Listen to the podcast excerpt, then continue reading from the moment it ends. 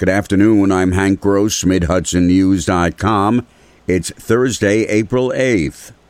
Pharmacist Neil Smoller, who operates the Woodstock Village Apothecary, has been conducting pop up COVID 19 sites since the vaccines first became available. He started at the Woodstock Community Center and expanded his reach as he acquired additional doses. We've also partnered with Saugerties High School. They rolled out the red carpet for us, and we immunized 1,800 of their seniors in one day. And we just finished that um, second dose run last week.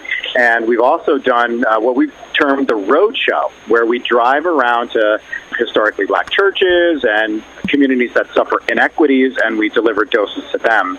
Early on in the pandemic, the elders of those communities to ensure that they were taken care of too. Somebody had to speak for them. Smoller spent yesterday at the Ulster County Point of Distribution Center at the former Best Buy space in the town of Ulster, administering more than 3,100 doses to walk ins. In total, he's administered 8,800 doses of vaccines through his own efforts. Orange County legislator Michael Amo, who's been the only member of the Independence Party in the 21 member board, will be running this fall as a registered blank.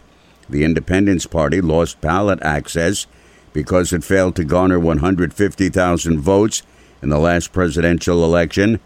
Amo, who's running unopposed, will also be seeking another line on the ballot. I've been endorsed by the Republican Party for this upcoming legislative election, um, and I'm now exploring the possibility of, of establishing an independent party um, for uh, myself to run on so I can remain uh, a viable third party candidate in Orange County. Amo's District 1 includes the village of Kiryas Joel and the towns of Monroe, Palm Tree, and Woodbury. A 64 year old Albrightville, Pennsylvania man was killed when the tractor trailer he was driving on the thruway in the town of Newburgh struck the rear of another tractor trailer Tuesday afternoon. State police say the driver of the first truck, Michael Guerra, was killed in the crash. A third vehicle was involved in the accident when the tractor trailer that was struck was pushed forward, striking the rear of a 2018 Ford Explorer. Neither the driver of the second truck or of the Ford were injured. The Goshen Secure Center, a youth detention facility that was slated to be closed as part of the governor's budget, has been saved. Funding for the center is included in the just adopted state budget following the lobbying effort of Senators Michael Martucci and James Skoufis. The young men dependent on the mental health and rehabilitation services that the Goshen Secure Facility provides can now rest assured that those doors won't be closed.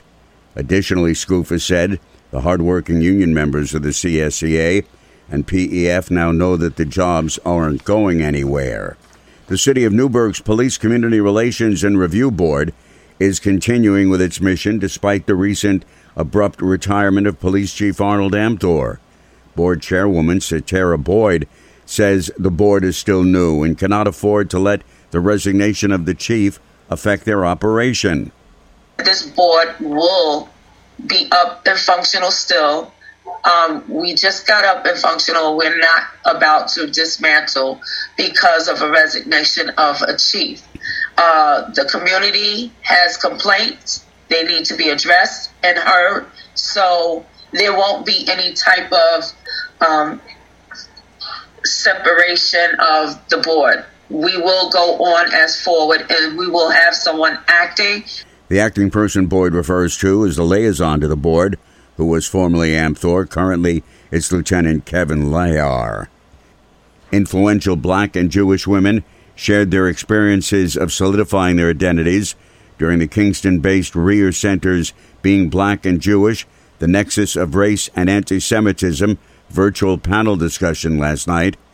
Randy Zinn of the Going Beyond podcast, filmmaker and wife of Representative Antonio Delgado, Lacey Schwartz Delgado, and clinical social worker Abigail Slotnick spoke to an audience of over 100 regarding their search for their identities, as well as the identities of their children who are mixed race and Jewish.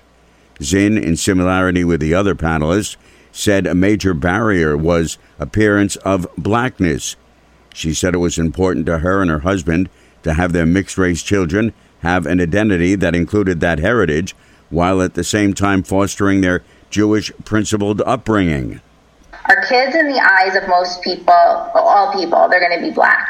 So let's infuse in them their own personal connection to their Judaism because people won't see it at first, but they'll be able to prove it because of what they know and because of how they feel connected. Um, and that's proven to be true. Delgado and Skolnick agreed that within their own personal journeys, they had to reconcile with how they looked to others and what their culture was. A 64 year old Albrightville, Pennsylvania man was killed when the tractor trailer he was driving on the thruway in the town of Newburgh struck the rear of another tractor trailer Tuesday afternoon. State police say the driver of the first truck, Michael Guerra, was killed in the crash. A third vehicle was involved in the accident when the tractor trailer that was struck was pushed forward, striking the rear of a 2018 Ford Explorer. Neither the driver of the second truck, 37 year old Adam Tommel of Vahorsville, or the driver of the truck, 52 year old Jaron Stark of Landing, New Jersey, were injured. Three passengers in the Ford also escaped injury. Moving into the warmer weather and increasingly less restrictive COVID mandates, Ulster County Tourism has announced their strategy for 2021, which will rely heavily on social and digital media marketing with an aggressive approach to web surfers planning trips. Director of Tourism Lisa Berger said the county will be analyzing analytics such as viewer retention on video ads, clicks, impressions, and usage of their book direct feature from the county's website. The county is also focused on investment in travel data analytics, all in an effort to target users with search data pointing toward their intention to visit the county.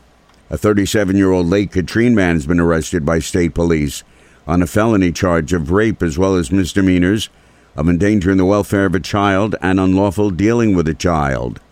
James Jones Jr. was arrested on Tuesday and following arraignment was issued an appearance ticket returnable to local court.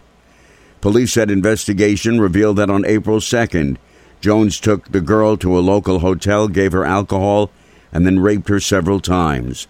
The following morning, he drove her to Paramus, New Jersey, where he left her. She was able to contact a relative who picked her up. The victim then confided in a friend as to what had happened, and he convinced her to contact the state police. On April 6, the state police BCI located Jones in Port Ewen, where he was arrested. I'm Hank Gross, MidHudsonNews.com.